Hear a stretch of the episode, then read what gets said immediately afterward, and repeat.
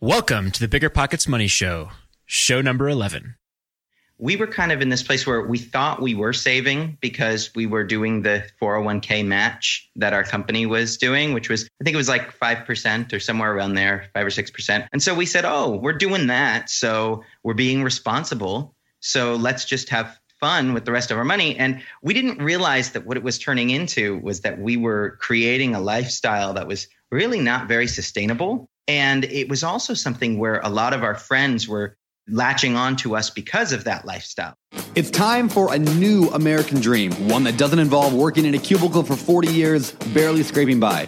Whether you're looking to get your financial house in order, invest the money you already have, or discover new paths for wealth creation, you're in the right place. This show is for anyone who has money or wants more. This is the Bigger Pockets Money Podcast.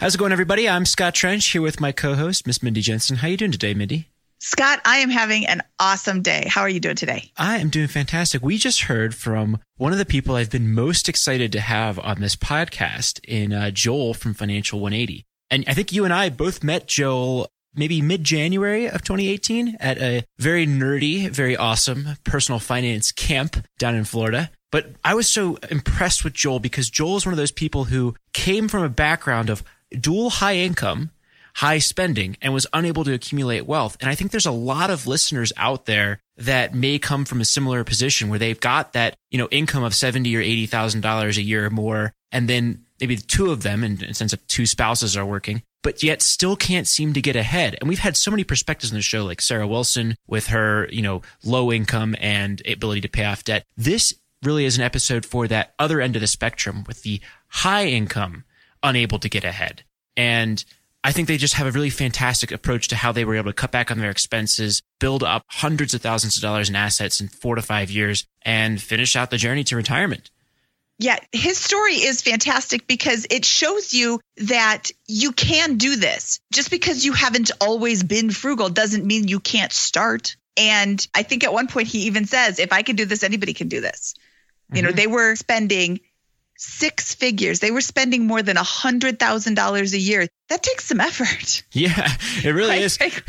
you know, I don't know like how I would spend ten thousand dollars a month, but a lot of people do that, and a lot of people are kind of stuck in that pattern, and that's where I think Joel and his wife was until they did a financial 180. The name of their blog is FI 180, and were able to transition out of that and begin to really accumulate a lot again, a lot of wealth, find meaning and he really enjoys his day. He actually just retired from his job after really aggressively starting the journey in about 2012, 2013. He just finished in November of 2017. And yes. he's been retired for a few months. Yes. And what makes his story so great is that they were going full speed ahead in the opposite direction. They actually mm-hmm. did a complete 180 starting from, I think he said they had about $10,000 in credit card debt. So not enormous, but definitely starting from a negative spot. And now he's retired in five years. Yes, they were making a high income, but he went from nothing to retired in five years. It's yep. totally doable. And we shouldn't tell his story for him. We do this every week, Scott. Yeah. When it comes to financial guidance, you got to trust the source. It's why you listen to this podcast. When Mindy and I want to upgrade our wallets, we turn to NerdWallet. Scott's right. Their expert team of nerds dives into the details to help you find smarter financial products. Before NerdWallet, Mindy and I were paying for vacations in cash, missing out on miles, and not even knowing what we're leaving on the table. But now we're flying through the skies for free, thanks to our new cards with more miles and upgrades than ever. So if you want more travel rewards, hotel upgrades, or airport lounge access, no matter where you go next, let NerdWallet help you make it happen with a killer travel card. Don't wait to make smart financial decisions. Compare and find smarter credit cards, savings accounts, and more today at nerdwallet.com. NerdWallet, finance smarter. As with all cards, credit is subject to lender approval, and terms of each credit card issuer apply. This show is sponsored by Airbnb. Did you know that I turned one of my first homes into an Airbnb? It's true. And it even helped me get the extra income I needed to launch my real estate career. So if you want to try your hand at making even more income with your property, Airbnb is the place to be. Your home might be worth more than you think. Find out how much at airbnb.com/slash host. The easiest way to collect rent? Rent app RentApp is a seamless, secure, free payment tool for small rental property owners like you and me. Built by a team of fintech veterans behind Square and Cash App, RentApp uses ACH bank transfers to deposit rent directly into your account. Landlords love RentApp for its unbeatable convenience. Isn't it time you made rent collection easier? RentApp, the free and easy way to collect rent. Learn more at rent.app slash landlord. That's rent.app slash landlord. I'm so excited to bring him in. Joel, welcome to the show. Hey, good to be here. Thanks for having me, guys. Thank Yeah. you for coming on the show. So, Joel, you have an incredible story where you, it sounds like you kind of came from this position of very high spending and were able to kind of reverse that. So, can you just start from the very beginning and talk about what was life like a few years ago for you before you got interested in the concept of financial freedom? Yeah, so I guess the place to start would be 2007. So 2007, my wife and I, she was my girlfriend at the time. We just graduated from uh, university, and we had our offer letters for our very first job. We didn't even have the job yet. We had our offer letters, and so we said, "All right, we're adults now. The first thing we need to do is go buy a house." And so we went and we bought a house in 2007, which was not very good timing. We bought this house, we moved in, and we were, you know, kind of playing grown up. So we said, okay, it's time to furnish this house. So we went and got about $10,000 worth of furniture on credit. And we just filled out this house. And we kind of started living this life where we never really had money before. We were college kids, and now we did. And we kind of were like, man, we can do anything and everything. So we started just slowly increasing our lifestyle. And it was gradual at first, but it was, you know, we weren't good at cooking. So we started going out to eat once a day, twice a day. We started paying for all kinds of services for things. So this would be like food prep service, food delivery service. We'd have water service, alarm service, lawn service. It just started adding up and adding up. But I didn't think it was weird at the time, right? Because a lot of my coworkers did the same thing. And, and so it's just this gradual creeping up and up. And this continued over the years. And it got to a point where 2012, we actually spent in the six figure range on stuff. So over $100,000 spent in 2012 on stuff. And that was a bad, that was like the pinnacle of our spending where it just got at, a little bit out of control. 2012, the year that you got married by chance, or what year was that? So that was 2013. We got married, and that was a quite elaborate wedding. It was wonderful. And don't get me wrong, I don't regret any of it. It was a beautiful day, but we did things in such a way that were a bit extreme. So we got married at Disney World, which was awesome, but expensive. And everything was always new, over the top, new house, new cars, expensive wedding, expensive honeymoon. We just had this thing where we were just spending money because we could. And I think a little of it was we want to get, you know, what we thought was the most out of life. And so that's kind of where we were. We started to realize, though, through this time that something might be wrong, like we weren't really getting the fulfillment out of the stuff that maybe we were looking for. We weren't finding the purpose that we were looking for. But it wasn't until 2013, I can't remember if it's 13 or 14, but my wife was in a very serious car accident. And that's kind of the catalyst. That was the awakening that kind of made us aware of a direction in our lives. Okay, so you just went through like 20 things I want to talk about. Yeah. Uh, congratulations on hitting a six figure spend. Yay Oh, for boy. you. Did you throw a big party? Woohoo! Uh, no, we didn't So know what- at the time. We honestly didn't track our spending. We had no idea that that's what it was years later that I realized that that's what we had spent that year. And it, it was like the jaw dropping and hitting the floor. Yeah. Yeah. I think I might have hit that a couple of times, but that was while I was doing these like major flips and you know, you got to spend a hundred thousand dollars at Home Depot. So Mm. what do you do for work? Because you're spending six figures. I'm assuming you're making more than six figures or, you know, So- some sort of like, Yeah, are you going into debt for this? So I can dive into that. My wife and I are uh, software engineers, or at least that's Okay. what I did while I was employed. And we're not making West Coast style salaries. So we got our jobs right out of college. We were making about 50,000 each. And then that kind of climbed over the years towards uh, right under the six figure mark before I quit my job this past November, which I guess we'll get into soon. But that's kind of the spread. So we weren't necessarily going into a lot of debt. We were lucky about that. I think at our worst, we might have had maybe $10,000 of credit card debt. What we were just doing was just spending everything that came in. 2012, we actually did have a negative savings rate. So that was our worst year. Did you ever consciously think about saving money? Oh, we should put some money away for the future, or we should invest, or was it just all spend, spend, spend? Because I was a young adult a thousand years ago, and I also had friends who were young adults who wanted to go out to dinner and go to the bars and just go hang out and go to concerts and I was living in Chicago at the time. We have like 27 sports teams. So you want to go see the team play and, you know, it just adds up. But it's not like this conscious, how can I throw money out of my pockets fast enough? It's more like, I just want to do what everybody else is doing.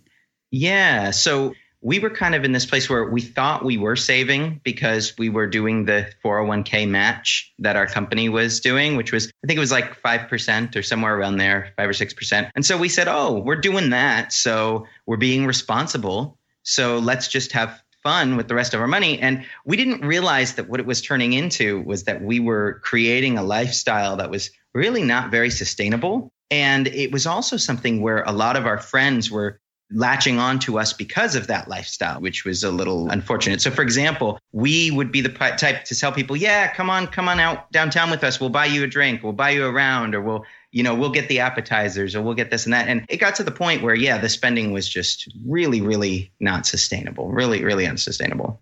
So. I wish I had a statistic for how many people actually invest in their 401k because while your story is not one that makes my heart sing, you're still investing in your 401k, which is a lot more than a lot of people are doing.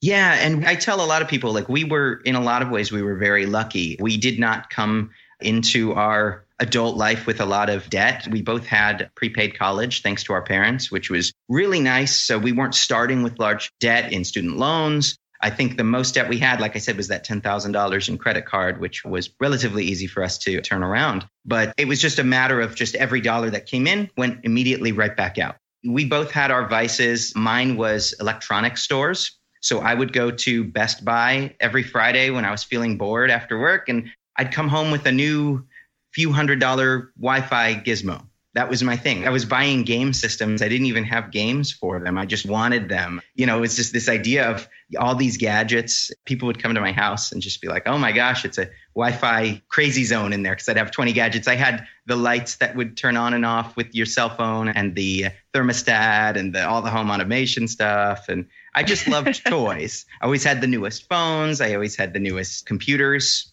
That was kind of my area of spending. My wife's was what we call the target black hole, where you go to Target and then your money goes into a black hole and you don't know where it goes. And then at the end of the month, you're like, how did I spend $600 at Target? What was it on? And we wouldn't be able to really like pin down, like, what did you buy? Oh, I don't know. It's just Target you just go in and you just you know buying stuff and uh, yeah sorry your so, wife's not special with the target black hole. That's everybody yeah. who walks in a target. So i should qualify though. She's not here to defend herself right now but she was always the more moderate one through this financial 180 so back when i was super spendy she was a little bit more well grounded she was a little bit more moderate and even then on the flip side when i became extreme saver pushing you know an 85% savings rate she was the one to pull me back and say this is getting a little extreme so she's very even keeled which is a good thing to have in a relationship somebody who's on both sides able to kind of keep a, a more steady footing so i'm just the crazy one Going through all this with, you know, during this period where you're spending over six figures and spending everything that you have, how were you feeling? Were you living the high life that everyone imagines or were you fulfilled? No, no, not at all. So actually, I didn't realize it at the time, but things were actually getting more stressful because of this unsustainable lifestyle that we had created. So we had a work schedule called a 980 where you get every other Friday off of work. And so we were traveling every other Friday. But a lot of the travel wasn't, you know, international fun travel. These were weekend trips. And so we would travel to go see friends and family that didn't want to come visit us. And so there was one point where we flew to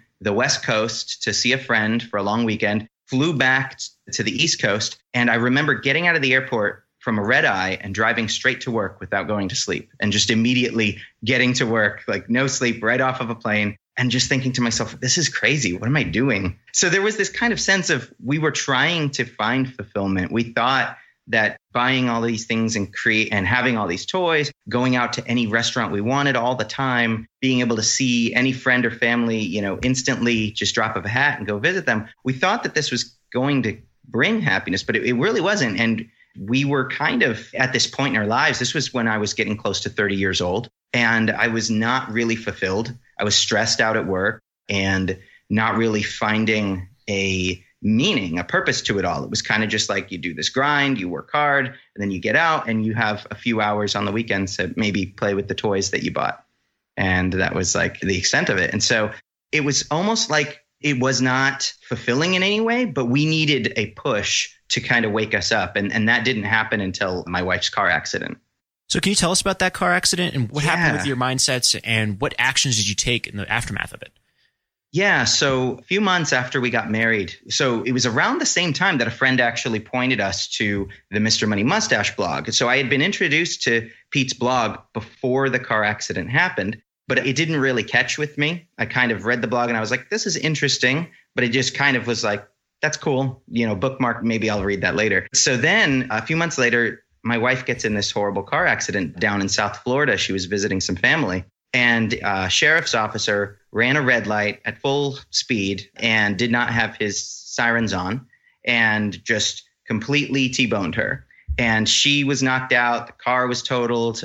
She luckily didn't have very serious injuries, just a few months of physical therapy, but she was okay. You know, it wasn't anything too serious, but it just got to this point though where we started thinking to ourselves like, you know, it was such an awakening that moment. We were talking to each other the Monday after the accident. And she's like, I need to go back to work, but I'm not ready to go back to work. Like I'm not mentally in that place. And, you know, we started talking like, man, work stinks, you know, like we just started talking like you kind of have this realization, wow, we are kind of slaves to the paycheck and slaves to the work schedule. And so during her few days off that we had, I took some time off with her and we started reading that Mr. Money Mustache like together. And that's when we kind of realized like, wow, we could totally changed the way that we're living our lives. And so that was kind of the awakening. There's a book Dominick Quartuccio wrote, the Design Your Life. And he talks about this concept of an awakening that is intentional and unintentional.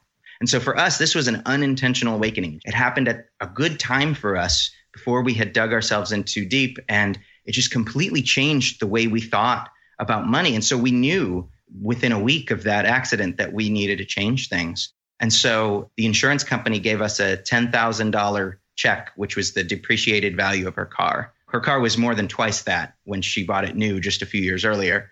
But we decided instead of buying a second car, that we were going to try to be a one car household and put that money into Vanguard and kind of use that as the catalyst, the, you know, the $10,000 that's just enough to get in their Admiral share, you know, VTSAX. And so we used that as like the catalyst to push us forward on what was a new lifestyle for us. That investment doesn't seem to have worked out, huh? worked well.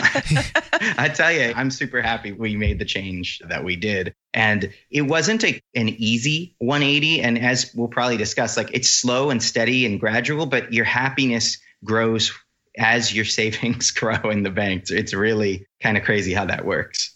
So, what was your first step? You and your wife just, okay, we're going to be financially independent. So you got the check from the $10,000 check from the insurance company. What did you do after you deposited that in the VTSAX's, the index fund from yeah, Vanguard, correct? The total Just US, for, yep.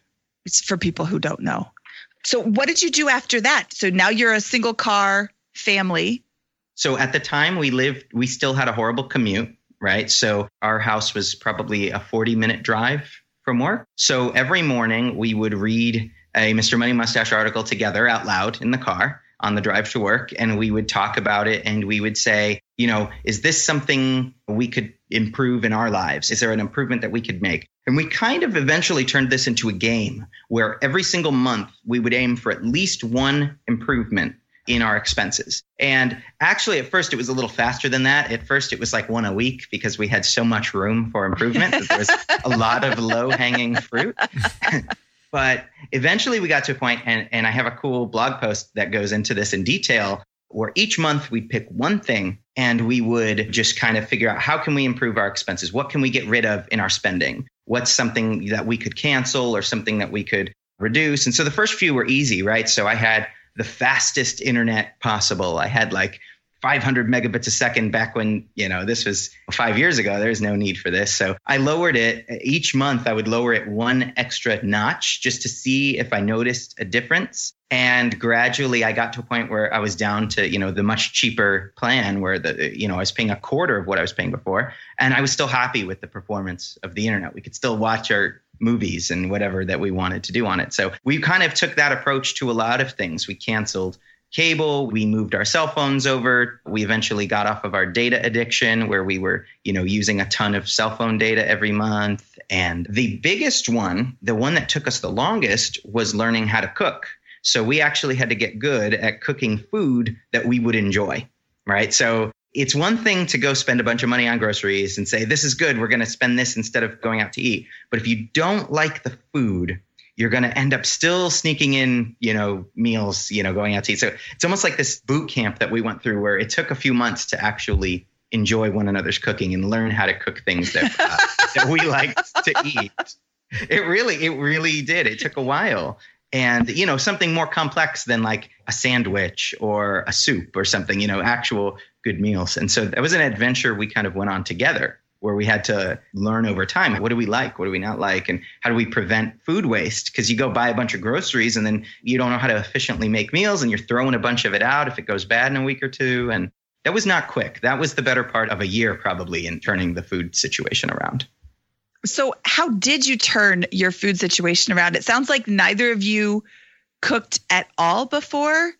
Very uh, how little. did you, how did you eat as a kid? How did she eat as a kid I come from a really frugal family, so my life experiences are different, but I grew up, I love to cook. So yeah. this is one that really I struggle with to understand, but I know there's a lot of other people who hate to cook too. So how yeah. did you learn how to cook? So growing up, basically my parents were frugal by necessity, not by choice. And my mom would cook every night of the week. We would go out to eat maybe once a month and then maybe once a month we go to McDonald's for like a special breakfast or something. And that was the extent of it. So my mom cooked. my mom cooked all the time, and she was a good cook, and I took that for granted growing up. You know, I just knew I'd get home from school. She'd say, Joel, go do your homework, and dinner would be ready, you know, six o'clock be on the table. And, you know, I took that for granted. And then, you know, as an adult who just spent better part of six or seven years eating out twice a day, every day. It was quite a like awakening in that sense. Like, wow, I can't cook. I, I, don't know how to take care of myself. you start to realize you don't know how to take care of yourself, and everything that you were doing to get by was relying on your credit card. Oh, I need to go to dry cleaning because I can't do my laundry, so that's credit card. I, I don't know how to cook, so I need to go, you know, buy food. That's credit card, and, and so you slowly get better at it. I don't know about my wife. She kind of grew up with her grandma living in the house, and her grandma's a really good Southern cook. She cooks a lot of good oh. Southern food. And so she probably had wonderful food growing up, I'm sure. But neither one of us really knew that well how to cook. So it was something we had to learn together. And at the same time, while we were learning to cook, we also had to learn how to get good at buying groceries. So if you don't buy groceries right, you can spend a ton of money, you know, going through that. And so we finally figured out that the choice of grocery store made a huge difference. And we found an Aldi very close to where we live at our new house. And Aldi changed everything. It was half the price from where we were going before, which was a grocery store called Publix. Aldi was half the price. Produce, just everything that you would need, all the necessities, it was like half off. It really made such a difference for us. So that kind of came in hand with you know, there's the acquiring the food and then the preparing the food. And so we had to get good at both of those things. So, how far did you go? How low were you able to get your spending after doing this? Yeah. So, over the years, this didn't happen overnight. I think the year after the car accident, our spending dropped to maybe 65 or 70,000 from the six figure mark. The year after that, it dropped, I want to say, to the mid to upper 40s. And then the year after that, we hit the 30s in our annual spend, and we've been in the 30s ever since. Our most aggressive, at one point, we had an 85% savings rate. That was our most wow. aggressive. And it was a little too extreme, which my wife kind of had to pull me back from the edge because I was going crazy. I was like, okay, new rule. We're not going to go out using the car at all on weekends. Weekends are car free. And that sounds good if you live in a city, but you know, our house was six miles away from anything that you could walk to. So that was basically just saying weekends are going to be recluse. And that, that didn't work well. it wasn't, wasn't a good strategy. And so I also at one point canceled the Netflix, which she was very unhappy about. So I knew like, okay, that wasn't one that we can do. There was a few things where I got a lot of trouble for that one. There were a few things where we had to just try and see. So I think it's a good exercise to kind of push yourself like too far frugal and then back it off a little bit to kind of learn where your line is because it's different for everybody. So we did that with the gym. We canceled our gym memberships, and I'm still okay with that. I have a really cool home gym that I've set up here and I enjoy it. But my wife really missed the fitness classes and kind of the group atmosphere and the motivation she would get from being around other people at the gym. And so we added that spending back in maybe a year later once she realized that that was something that was really important. So once we backed away from that 85%, I think we got to a point where between 70 and 75 was comfortable for us. That's interesting. That's uh, last week we had Liz from Frugal Woods on, and she said the same thing. Once they discovered this like amazing concept of financial independence, they cut out everything. Like they yeah. went bare bones and nothing. And then she's like, yeah, you know what? I need some things back in. I need my seltzer water. I need my yoga classes. But she also turned it into a game. And I'm hearing this a lot with all of these stories that I hear is that we made it a game. We got the low hanging fruit. We made it, you know, there's a lot of really easy changes when you're coming from a position of more spendy that are easy to make that don't hurt so much. You think, oh, I need everything. But then you discover, I don't need everything. And she said, you know, I'm going to make it a game. How can I get yoga so cheap? How can I get yoga free? Yeah. Oh, I'll just volunteer at the front desk. Have yeah. you guys done anything where you alter how you pay for things or how you acquire those things, like trade or anything like that? Yeah. So we've been getting better at you know thrift shops that was something that took us a while to discover like you don't need to buy brand new clothes we're still, you know, just getting, underpants. Getting into that. Yeah, oh, yep, underpants are good to get at retail. But we started getting into that. And then a lot of it was just, you know, figuring out like how to wait instead of that impulse of I need to buy this right now. So Liz talked about her 72 hour rule where she makes a list, she writes it down, she waits to see. So I find that waiting can give you the time to see well one do you really want it? But then two is there a better way to get it? Can you get it from a friend? And so recently i wanted to get a new computer monitor for my office. And you know you can go to best buy and get one that's pretty decent for like 250 bucks which which doesn't seem like that much. But i said to myself you know i've got this cool thread on WhatsApp with like 10 of my friends that are like local in town. And so I just shouted out on that. I said, Hey, does anybody actually have a monitor lying around their house that they're not using that maybe they want to get rid of or sell to me? And sure enough, my buddy had a really nice one, 1080p, super nice monitor. And I was like, well, What do you want for it? And he's like, I don't know you know 40 bucks i was like cool that sounds good and so you know i was able to just take that extra little step you know instead of going through the normal routine, which would normally be let me go to Best Buy and go swoon over all the shiny new stuff. Now I got to go to my friend's house, hang out with him, get the monitor, bring it back. And I didn't have all the extra packaging. I didn't have all the junk that you have to throw away that goes with it. And it was just a much better way. And you feel like it's getting another life, something that maybe he would have thrown out or something that was just sitting in a closet is now getting utilized. So so that was one thing that we did. We got creative though. I mean, at one point, like you said, it is easy at the beginning when everything's low hanging fruit. But then when you get to the point where you've kind of optimized a lot, you start looking for little improvements. So at one point, you know, we got the low flow shower heads and installed those. And that's, you know, a savings of maybe three or four dollars a month and we we wrapped our hot water heater in a blanket and you know like little things like that like the little improvements that come later. And but those can be fun too. And so it's kind of this continuous optimization is what we'd call it in the engineering world. You're never sitting still. You're always trying to optimize something even if it's just a small gain in your expenses so I always view the world through this lens of this pie chart of American uh, household expenses. And, you know, 30 of this pie chart, 33% is housing, 17% is transportation, 13% is food, and then one third, 33% is everything else. Yeah. What I love about your story here is two of the things you discussed are one, your commute. You did not buy a second car and you turned that into a game basically where every day you'd read a Mr. Money Mustache post or something interesting that would help you move towards your goal and then came up with solutions during that. So that's fantastic. And then with the food, you began to cook. And then you made smart, rational improvements one by one in the everything else category. To go back to this though, I'd love to know kind of what happened with your housing situation. Did you make any changes there or is that one thing that you didn't touch because you were able to make such improvements everywhere else? Yeah. So the house was one that I realized, you know, when you look at the pie chart in Mint, the housing, the mortgage, and everything else is always the biggest one. And then the transportation is also scaled up because of that 40 minute commute. So that's kind of like a, it has a multiple effect on it. So what we ended up doing, that house lost a ton of value in the 2007 market downturn. And so it got to the point where it was worth less than half of what we purchased it for.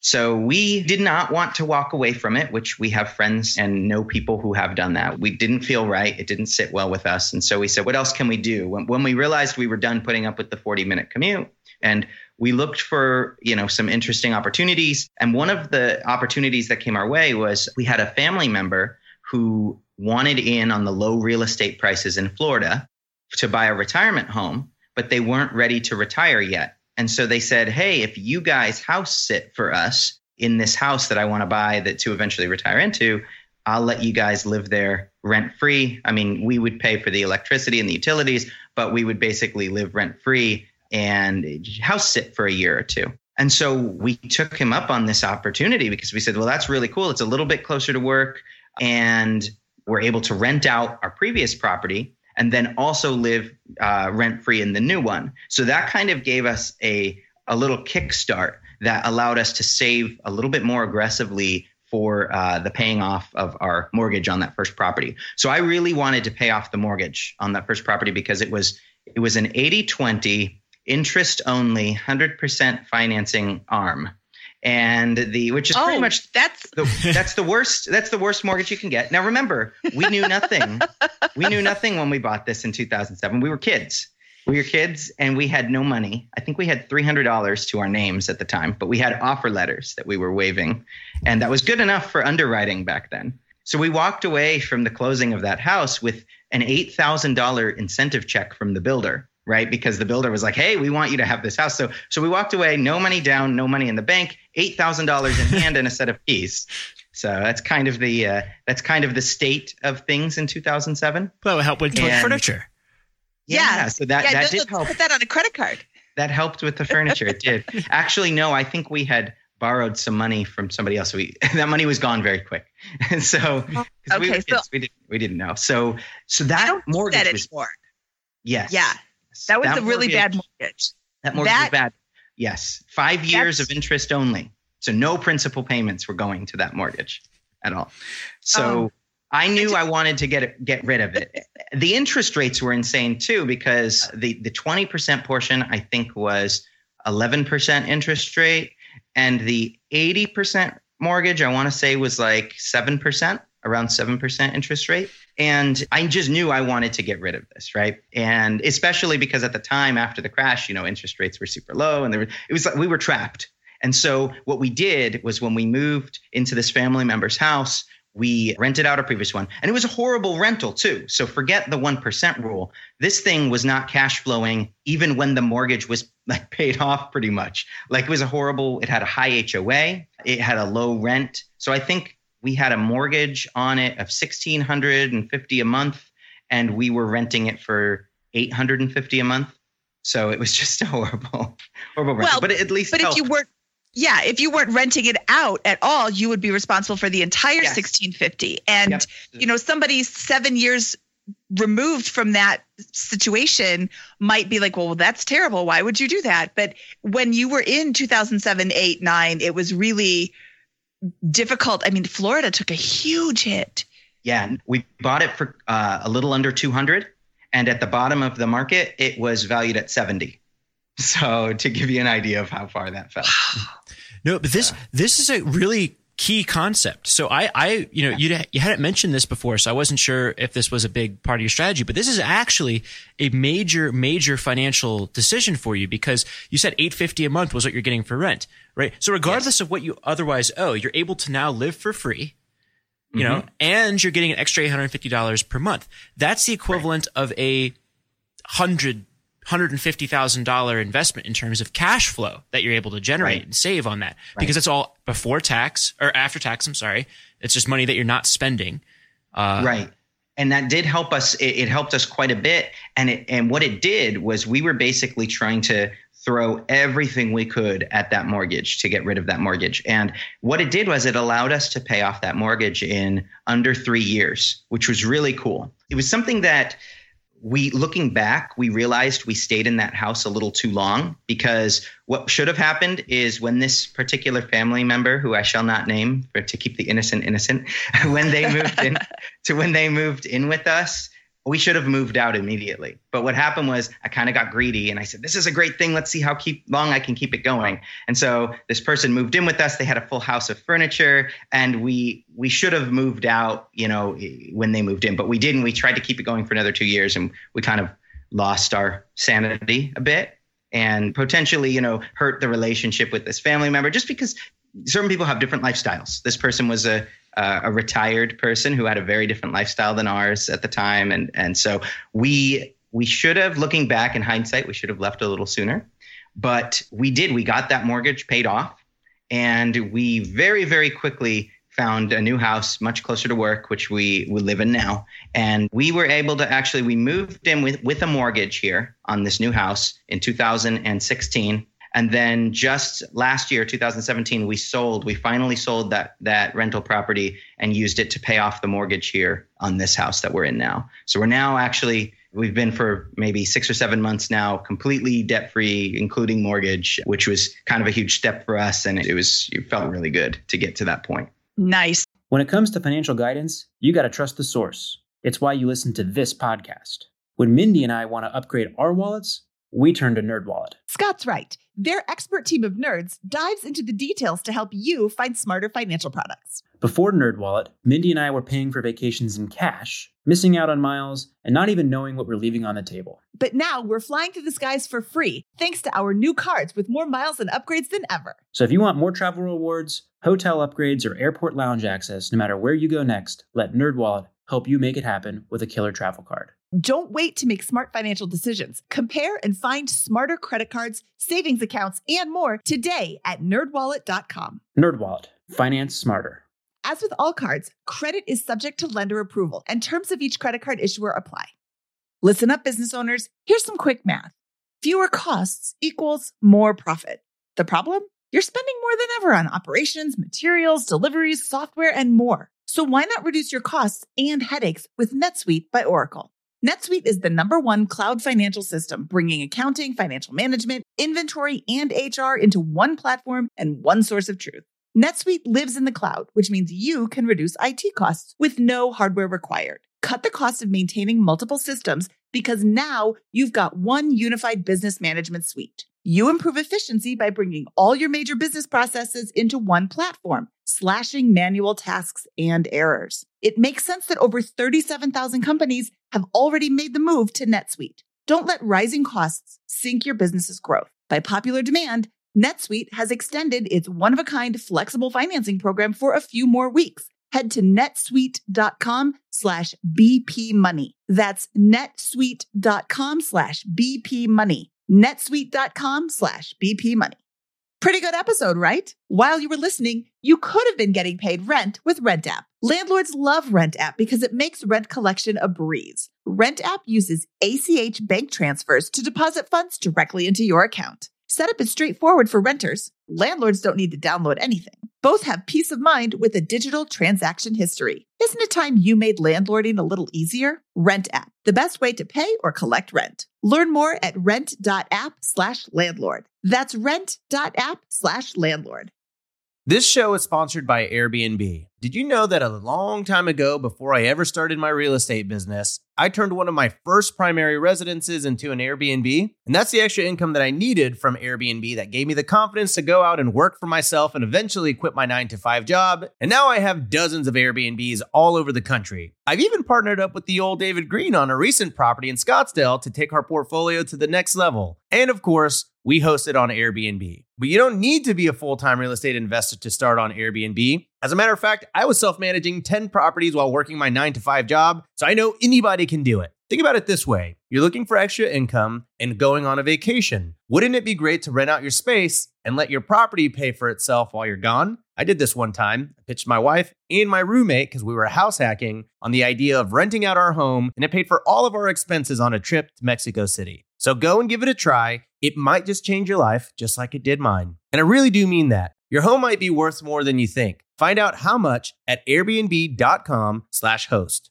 So let's go back to that rental just for a minute. You bought it for Yeah. 240. At the bottom it was worth 70. You had oh, we this got it for for maybe 200, a little under 200. It wasn't 240. Oh, oh okay. I'm sorry. I misunderstood. So a little under 200. It was worth 70. What did you sell it for? What did you say? 2 years ago? Yeah, we sold it 2007, summer of 2007. We did not get back what we bought it for. We ended up selling for about 140, 145, but it was good enough for us. We actually had one of the things that led us to sell was we had a, a tenant from hell, is what I call it. And it was a really bad rental experience that happened just in the, the year before that. And we kind of knew we needed a break from real estate. And the fact that it went up to 140 took us to it, it doubled from its low. And we said all right i'm okay. It, it just also happened to be just enough to pay off the mortgage on the house that we're in. And so it was a psychological thing we're like all right let's do this. Let's just clear it out zero out the debt and see what it's like to just be completely debt free for a little while. And so so we did that and it was really nice because then we could take this cash flow that previously went to mortgages and invest all of that every month which was really nice. So we had a our snowball grew by another mortgage in size uh, our savings So- snowball so that Nice. was kind of cool but Nice. but the wife the wife is getting the itch again she spends a lot of time on zillow and on trulia and, And, bigger pockets. Yes, and bigger pockets as well. but you know, from a mapping perspective, just looking at the area, looking at what's nearby, what are the pricing norms? Are there any good deals left that haven't been scooped up? And so she's getting the real estate itch again. I'm more of the passive guy. I really like the fact that Vanguard is never late on my dividend payments. I enjoy sitting back and and relaxing. She's the more active. She she really enjoys the hunt for the good property and kind of that kind of stuff. So I, I see ourselves probably doing real estate again in the next few years. Personally, I'd like to wait until a, uh, you know I think that a lot of the deals that were there a few years ago have dried up. But th- but my wife's convinced there's still some good deals to be had if you if you're patient. I really know the markets, so that's kind of her her area of play right now.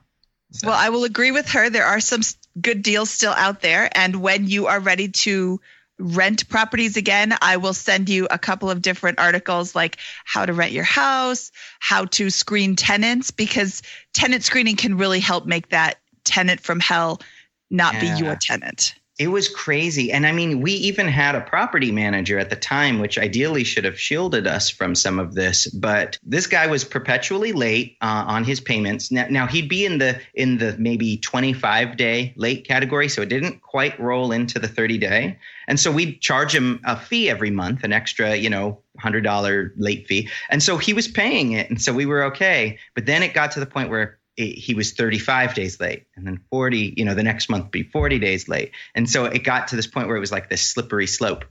And only we 30 days in a month. yeah, so we got to the slippery slope, and it was around Christmas time, and I wanted to push forward. I said, "We need to evict," and my my property manager's like, "Oh, you never want to evict somebody on Christmas because it was around Christmas time." I said, "Okay, we'll, we'll wait another month." Another month went by. The guy was pleading with us, "Oh, you know, uh, I have more money coming in," but we knew something was fishy because every time we'd go to the property, he wouldn't want us to come inside. He wouldn't want us to go into the property. He'd be very secretive and you know, close all the blinds and not let us see. And there was one point where I had to put up hurricane shutters for we, you know, we had a hurricane in 2016, and he's like, "Oh, I'll take them. I'll put them up. I'll put them down. You guys don't need to worry about it."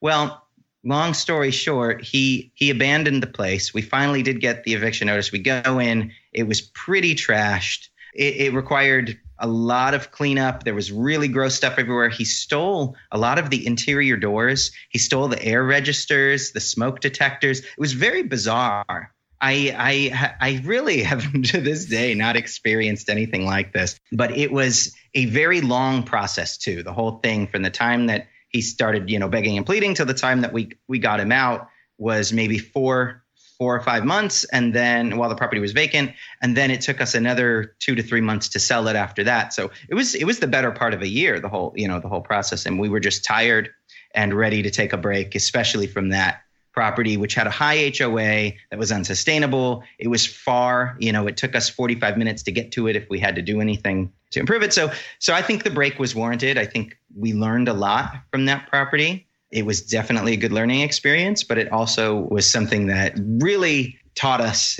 to, to be careful with what you what you spend your money on.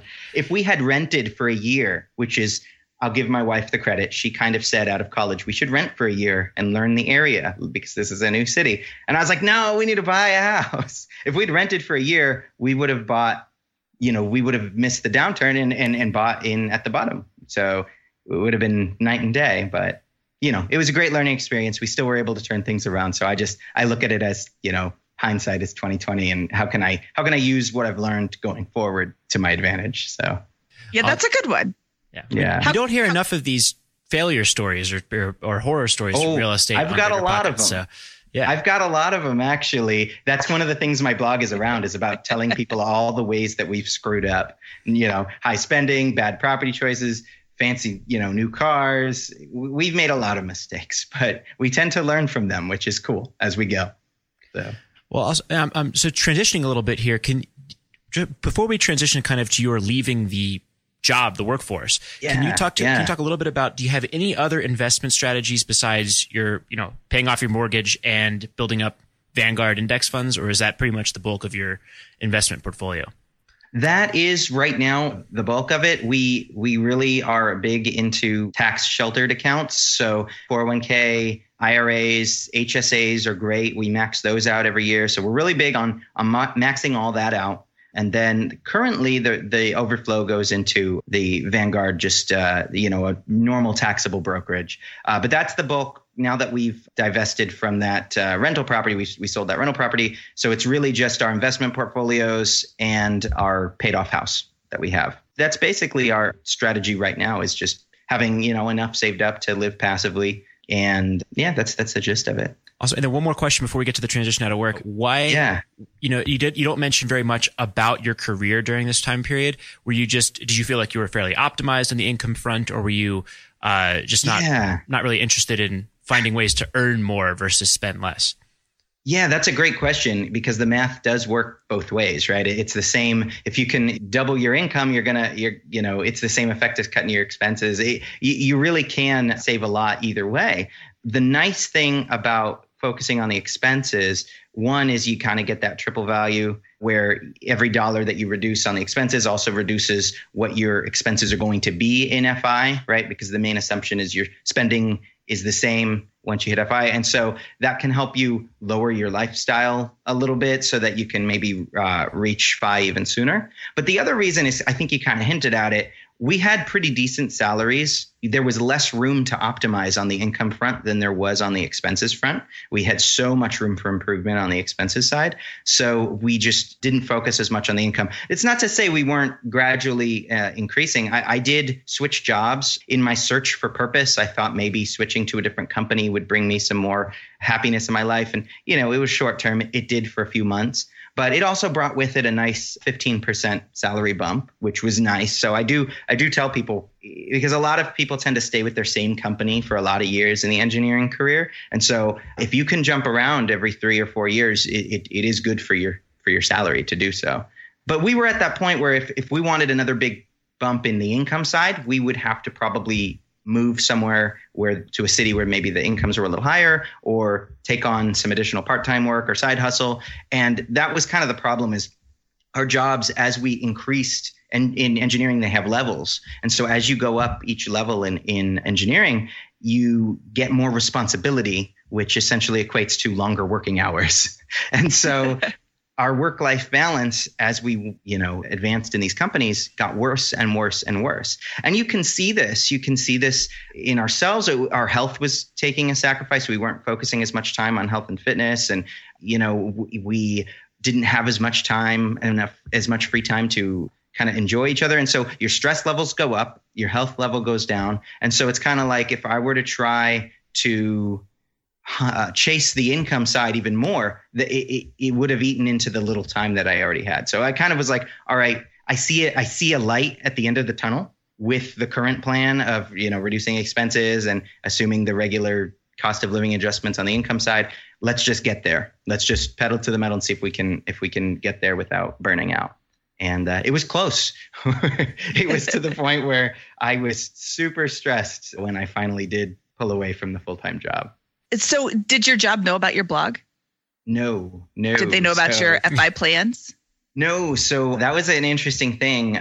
I, towards the last year while I was there, I, I knew that I wanted to quit, but I didn't exactly know when. I didn't know when I was going to, because there's kind of this this thing where you could always stay a little longer, right? So it was like, Oh, well, if I stay, if I stay until September, I'm gonna get my 401k vesting, which is worth like another, you know, fifteen thousand dollars. So I want to do that, and it's like, well, if I stay till October, I'll get my annual bonus. So that's good. That's another five thousand. It's like, well, if I stay till November, I get, you know, and suddenly you're like, oh, well, if I stay till January, I could max out my front load my IRAs for the next year. And so there's just this never ending. And that's what I kind of learned is that it just didn't end.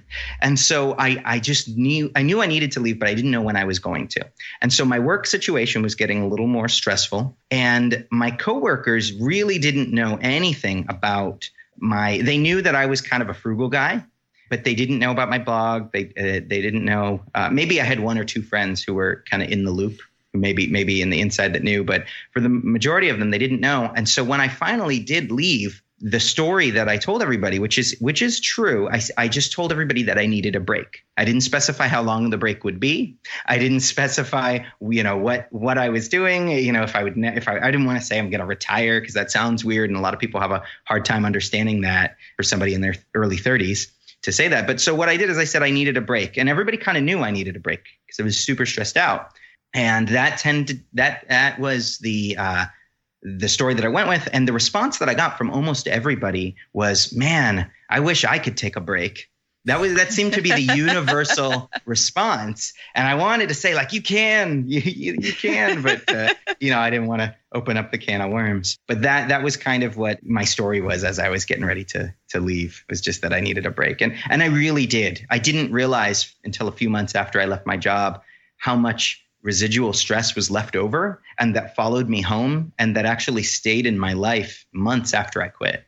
So it was just wild. Well, can you talk about that? What what did your life look like before and after this transition? I mean, it hasn't been that long, has it?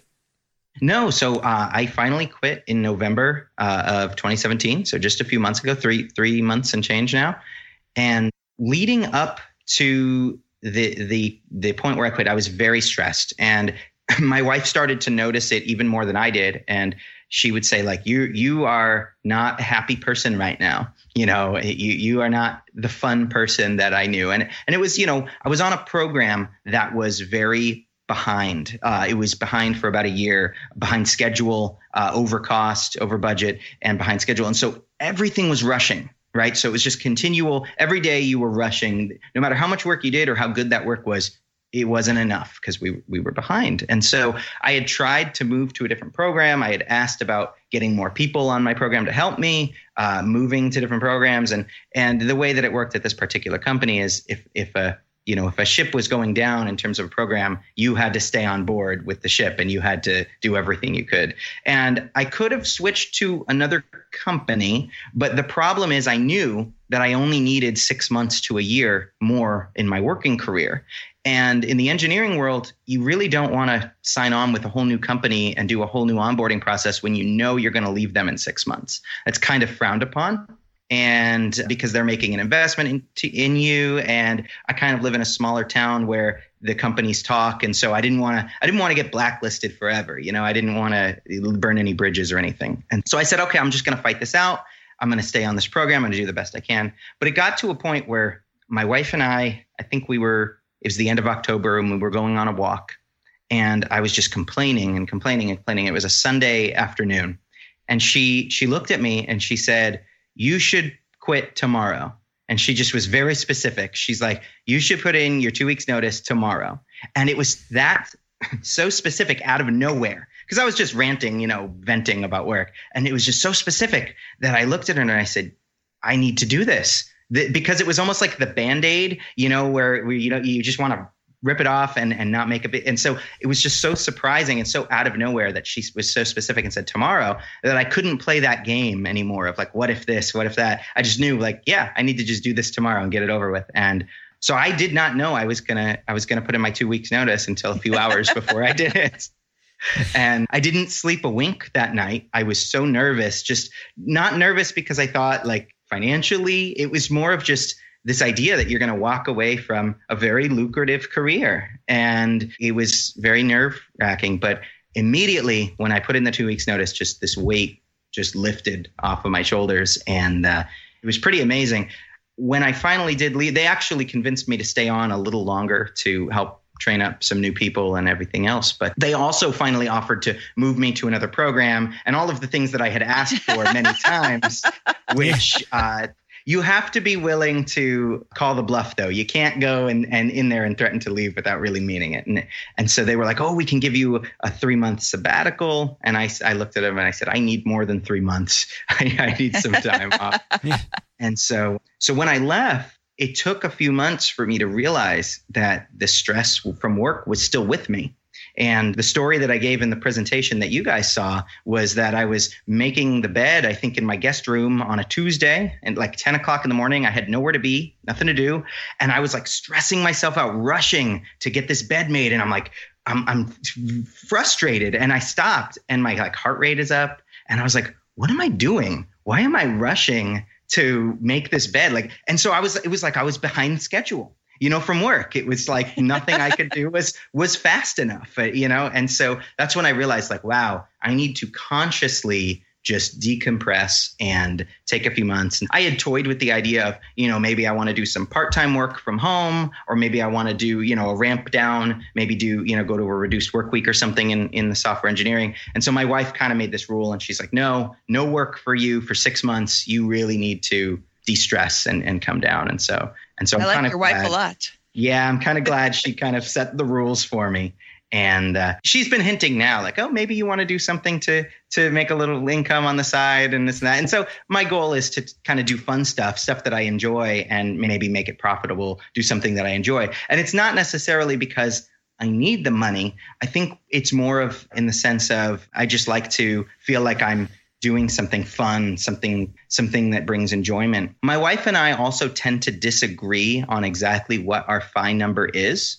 So my number that I'm basing our FI off of is a little bit uh, under thirty thousand dollars a year, and hers is a little closer to thirty-five. And so we disagree because I say, look, we we've been spending thirty these past few years. We're clearly at thirty, and she's like, no, I want to be closer to forty because I want to have I want to have this ability to do more, have a more lavish lifestyle, and and you know go out to eat when I want to, and this and that. And I, and I said, well, you already do those things, and so we we kind of go back and forth. So she enjoys her job though right now, and so she's kind of working that extra year or two. She wants to build the the extra cushion on the uh, on the income side. And so I said to her, yeah, I mean, if you're if you're enjoying what you do and you, you know and you like it, then then I mean that's that's the the ultimate goal, right? To find something that you love and at the same time you get paid for it. That's pretty great.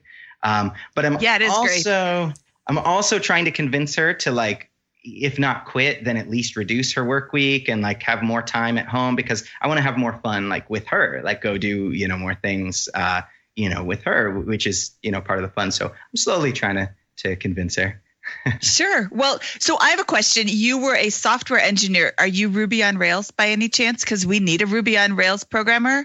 Oh, man, I've done a little bit with so Ruby. much fun. I've done a little bit with Ruby. I, it was not my focus. I was a Java, C, C++ guy, but Okay. you know, uh, it's not something that I couldn't learn pretty easily. I've used it, but it was more like collegiate level, so like college projects and stuff like that. But yeah, I I, I could totally be uh, be interested in in hearing more about this opportunity. Well, it we we are real estate focused. You'd have Yeah. to start loving real estate again. I, I don't. so, I don't. well, great. There you go. We got you a new job. That's awesome. Well, should we move on to our oh. famous four here? Yeah. Famous four the new famous four. The new famous Awesome. four. The Bigger Pockets Okay. Money Show famous four. Yes. Okay, Scott, I have to start this because you want to do number four. Yes. So, Joel, what is your favorite finance book? So this book was maybe more than just finance. It covered finance a little bit, but for me, the book that changed everything was uh, Your Money or Your Life, uh, Joe Dominguez and Vicki Robin. And the financial specific side of it maybe is a little out of date today, although I hear they are going to be releasing a new version of this book that's updated. But the version that I read was talking about like you know putting all your money in in bonds at you know 10% and i was like man that sounds great if i could do that now sounded I'd solid. Ten percent bonds. It sounds wonderful, but uh, but I think overall the message of that book of equating your money and your your hours in your life to like life energy this kind of idea that you could either be doing your life here you know putting your energy in here or putting it into something that actually is meaningful to you and that really opened my eyes quite a bit. And it, it did have the whole concept right of the, the big picture concept of you can get to a point where you find what enough is. And I think that's the key to a lot of the financial independence discussions is what is your enough? And it's different for everybody for every family uh, where that enough line is but that's the key of finding it because you can go way past that enough line which is what we did and still not necessarily be happy because your life energy is being used on stuff you don't want to you don't want to use it on so Yep. that, that book was uh, very meaningful to to the wife and I. That's a great book. Going right along with that, I mean, you mentioned so many mistakes that you've made with money over the past couple of years, but what, what do you think was the single biggest one of those mistakes that you made? So it would have to be the the uh, the house that we bought in 2007, the the townhome.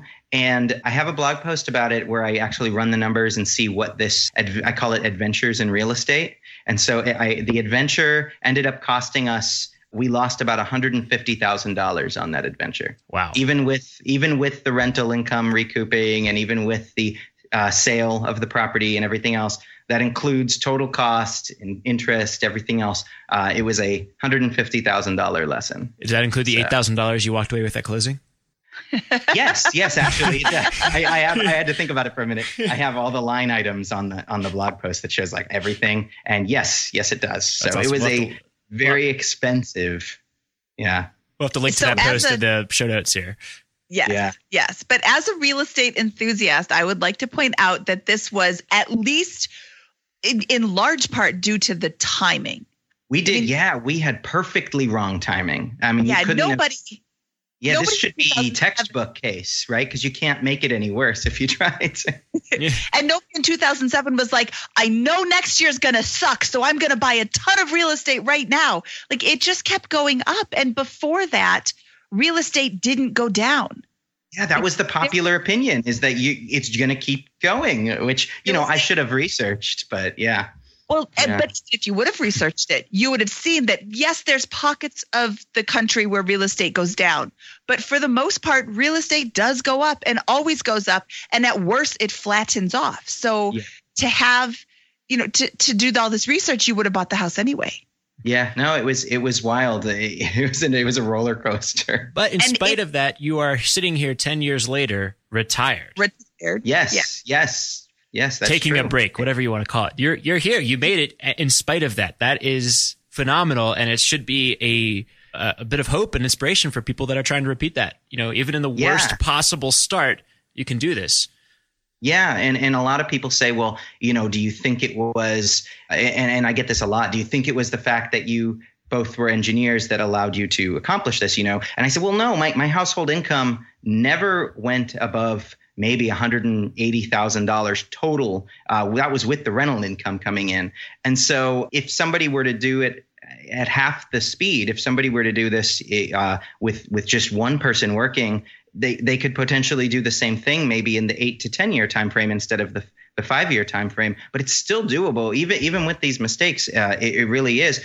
I had a coworker that said, "Oh, you know, you you guys can do this because you're so you're making so much money." And I said, "Well, I said, well, look at X, Y, and Z." And I pointed to other coworkers that both had two two spouses both working, and and I said, "How come they're not doing it?" You know, you can spend the money just just as easily at any at any stage of income. You can spend all your money, and it just gets easier. You know, you you find. Luckily, we we weren't actually in that you know once you get to the 250 300 400000 dollar household income spot because then your friends and and and peers are buying boats and they're buying golf club memberships and they're buying uh, second houses, right? Your your summer house and your winter house. And there's always something that can eat your money if you don't save it. So I think it works at across the whole spectrum. The savings rate, it just it doesn't lie. That's a great quote. There's always something that can eat your money. Uh, okay, so what is your best piece of advice for people who are just starting out, just discovered the concept of FI, just discovered, you know, just started working? What's your best yeah. piece of advice? So don't get overwhelmed. It's a lot of stuff to to take in, and it can feel like you are really far away from the finish line. But what my wife and I did, we we worked together as a team. We kind of made it a game, and we just we broke it down into small actionable pieces one thing a month that we could improve right? And sometimes we'd feel really aggressive and we say well let's do one thing every week. Let's find another thing to improve. But we we broke it down into small pieces. And i think that's the key because when you look at it as a whole how do i get from from here to there? It's really overwhelming. And uh, a lot of people that hear our story say well wow it sounds like you guys just turned it around overnight. And i mean yeah five five years is is a quick turnaround time, but it's still gradual. It still took us a year to learn how to cook. It still took us two years to get our savings rate even close to, you know, being above that 50% mark. And so this was gradual. This was not something that that happened overnight. And you kind of build this momentum with you as you go.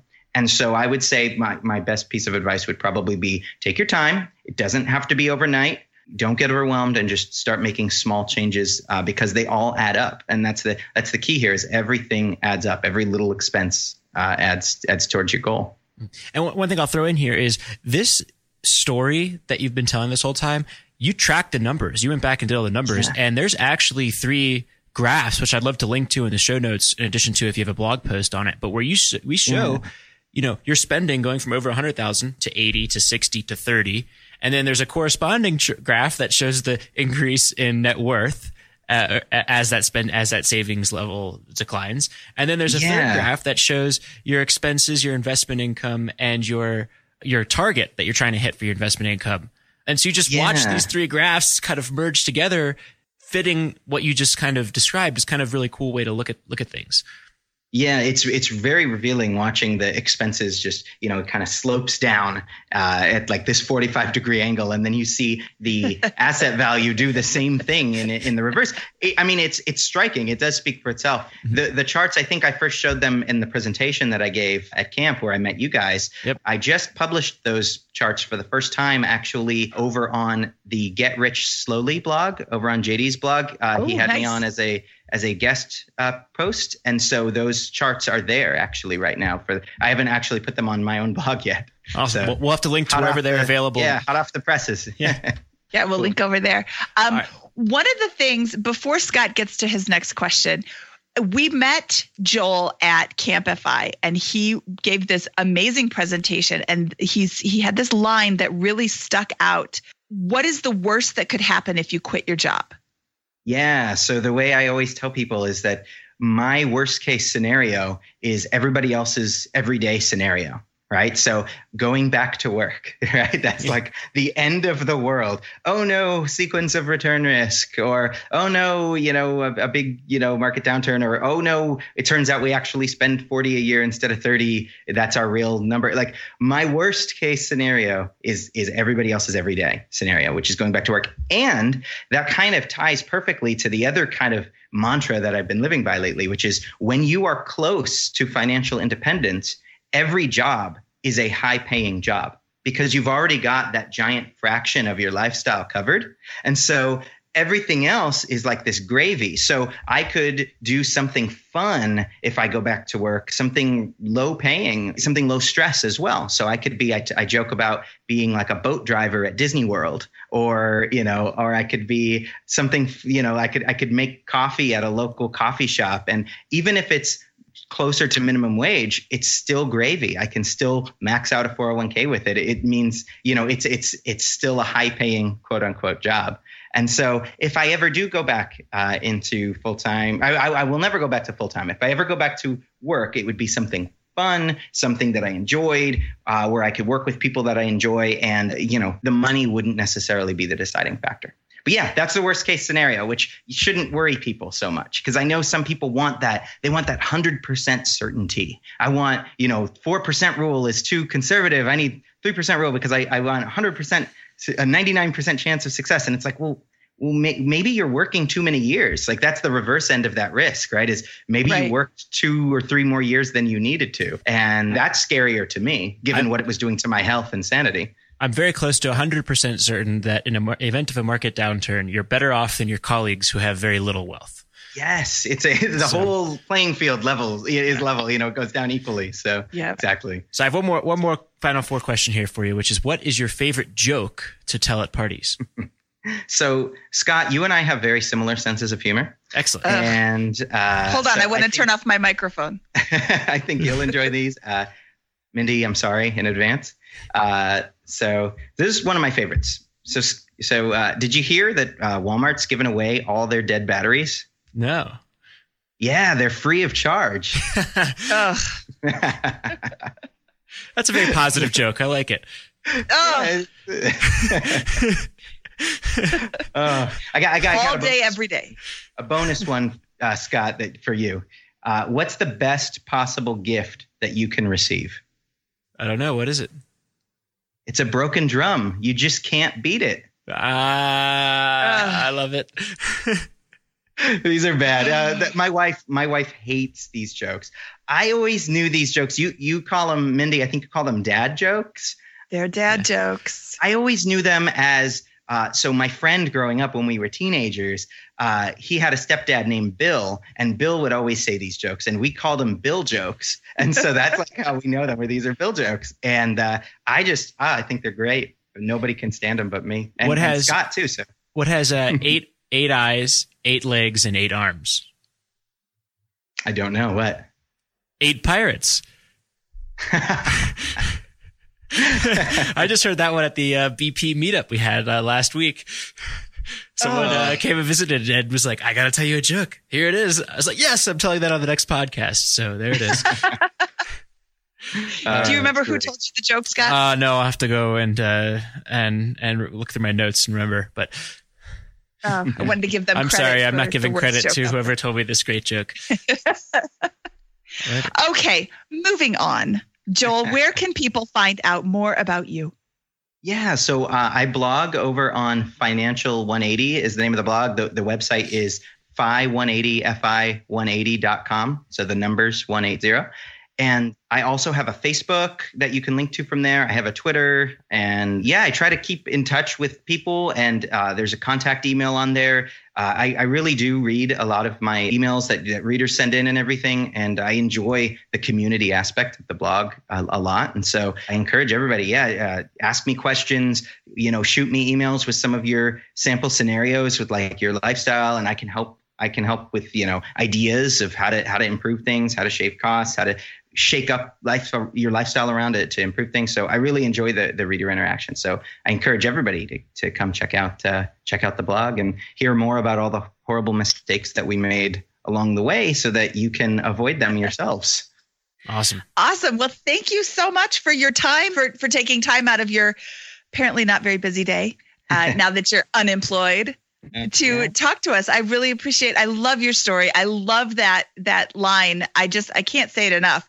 Your worst case scenario is everybody else's every single day. Yeah. So if this is an option, if somebody is interested in financial independence, go for it. Because what's the worst that can happen? You have to get a job. You already yep. have a job. Like, yep it really should inspire people to kind of be bold, go for what they want to do. And uh, it's really not anything to be uh, afraid of. I know that there's a lot of fear around financial dependence, particularly lately with the a lot of talk of sequence of return risk and talk of you know uh, doing something wrong. You know, mistakes happen. I make them all. I'll blog about them. I'll probably continue to make more. Uh, but you get through them and you just keep going, and uh, that's part of the that's part of the journey. It's part of the fun. I love it. This is this exactly. is I, I I love everything about what you've done and how you talk about it and what you're going to do. Uh, thank you so much. This is awesome. Thank you guys. It was a pleasure uh, getting on here and getting to chat with you. Okay, well, we don't want to keep you from your uh, very busy day of doing making the bed. I do. I do have hobbies, right? I I, I write music in my downtime. I I, I do uh, write and play music, which is fun. Uh, I write. I've got some ambitious goals for books down the way uh, that I want to write, and so uh, so I'm, I'm I'm having fun. I'm not just sitting around. I think the joke from camp is that I'm not just sitting around in my underwear playing video games. That's the uh, I am not doing that. Did you That wear was- pants that was today? maybe. Yes, I'm wearing pants right now, and and maybe I shouldn't that have asked. period. maybe that period of of video games in the underwear was a week or two max. That was ma- maximum. What, what, what games That's you important to have. I think it is actually to, to just have no no care, and I think it can help recalibrate you to to take on some new work ethic. Well, okay, for- Scott, shall we get out of here? let's get out of here. Okay, Joel, thank you so much. Thank you guys. So that was uh, Joel from FI 180. Again, I I was so excited going into it, and it lived up to all the expectations I had in my mind. It was just he covered every base of personal finance, income, spending, investing, and the transition out of paying work uh, into the life that he's designing. And there's a lot of uh, talk and uh, the mentality behind that. I, I thought it was a fantastic show. What do you think, Mindy? I loved that show. I love Joel's statement. I I know I keep saying this over and over, but I love that. What's the worst thing that could happen? You have to go back to work. Your worst case scenario is everybody else's everyday life. Mm-hmm. So, yeah, if you're thinking about joining the FI community, if you're thinking about going down this path, start. Start today. Start tomorrow. Start today. Don't start tomorrow. Start today. Mm-hmm. Yeah, and if and if you listeners are interested in any of the references that we cited, please be sure to check out the show notes. You can find them on biggerpockets.com and search for this uh, money, the Bigger Pockets Money Show, show number eleven. The quick link is biggerpockets.com slash money show 11. Ah, that's what I was looking for. Yes, thank you, Mindy. um, and so there's some great resources there. I definitely encourage you to at least check out those uh, that that link that's going to be on JD Roth's site uh, for uh, with those graphs, just showing what mathematically happened as a result of the story that Joel just told us. Definitely go check that out. And then I think for us, our homework next is going to be let's do. Uh, can we find a similar story to Joel? but with someone that was married and had kids at the same time. So Joel did this with a two income, no kids household. Can we find someone that's done a similar, uh, had a similar approach and similar successes, maybe a similar turnaround that has already had the kids? You know, that would be an awesome guest. So if you know anybody like that, please invite them to apply uh, to be a guest on the show. We'd love to hear from them. Yes. And if you have questions about this particular episode or any other episodes, you can go into the forums. There is a special Bigger Pockets Money podcast forum where we can dis- where you can discuss uh, each individual episode. So we'd love it if you could check us out over there too. Biggerpockets.com slash forums. Awesome. And then we are still a new show, so we would really, really appreciate any ratings or reviews on iTunes or anywhere else that you are listening to this podcast. Those mean a lot, and we really do read them all. So we appreciate every single review. Yes. Thank you. Scott, shall we head out of here so we can uh, not play video games? Let's head out of here. It's been a, it's been, this is a long show. So I, I thought it was a great one though. Yeah, it was a long show, and thank you for sticking with us. So, from episode 11 of the Bigger Pockets Money Show, this is Mindy Jensen, over and out.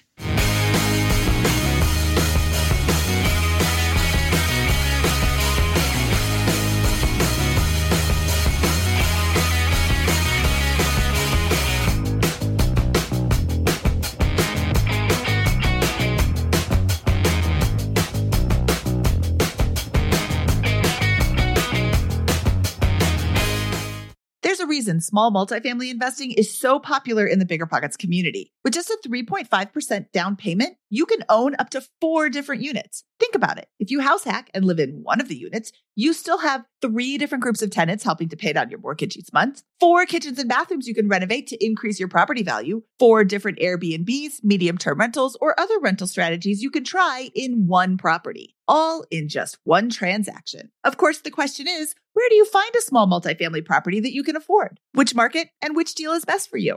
Once you close, how do you manage it, optimize it, keep scaling, and living your life without being tied down by four leaky toilets or four fussy tenants? These are all great questions. all to be answered in the upcoming small multifamily bootcamp with Chris Lopez and Leka Devatha. So if you're serious about growing your portfolio with this highly efficient strategy, head to biggerpockets.com slash four today and join us in the small multifamily bootcamp. That's biggerpockets.com slash F-O-U-R. See you there.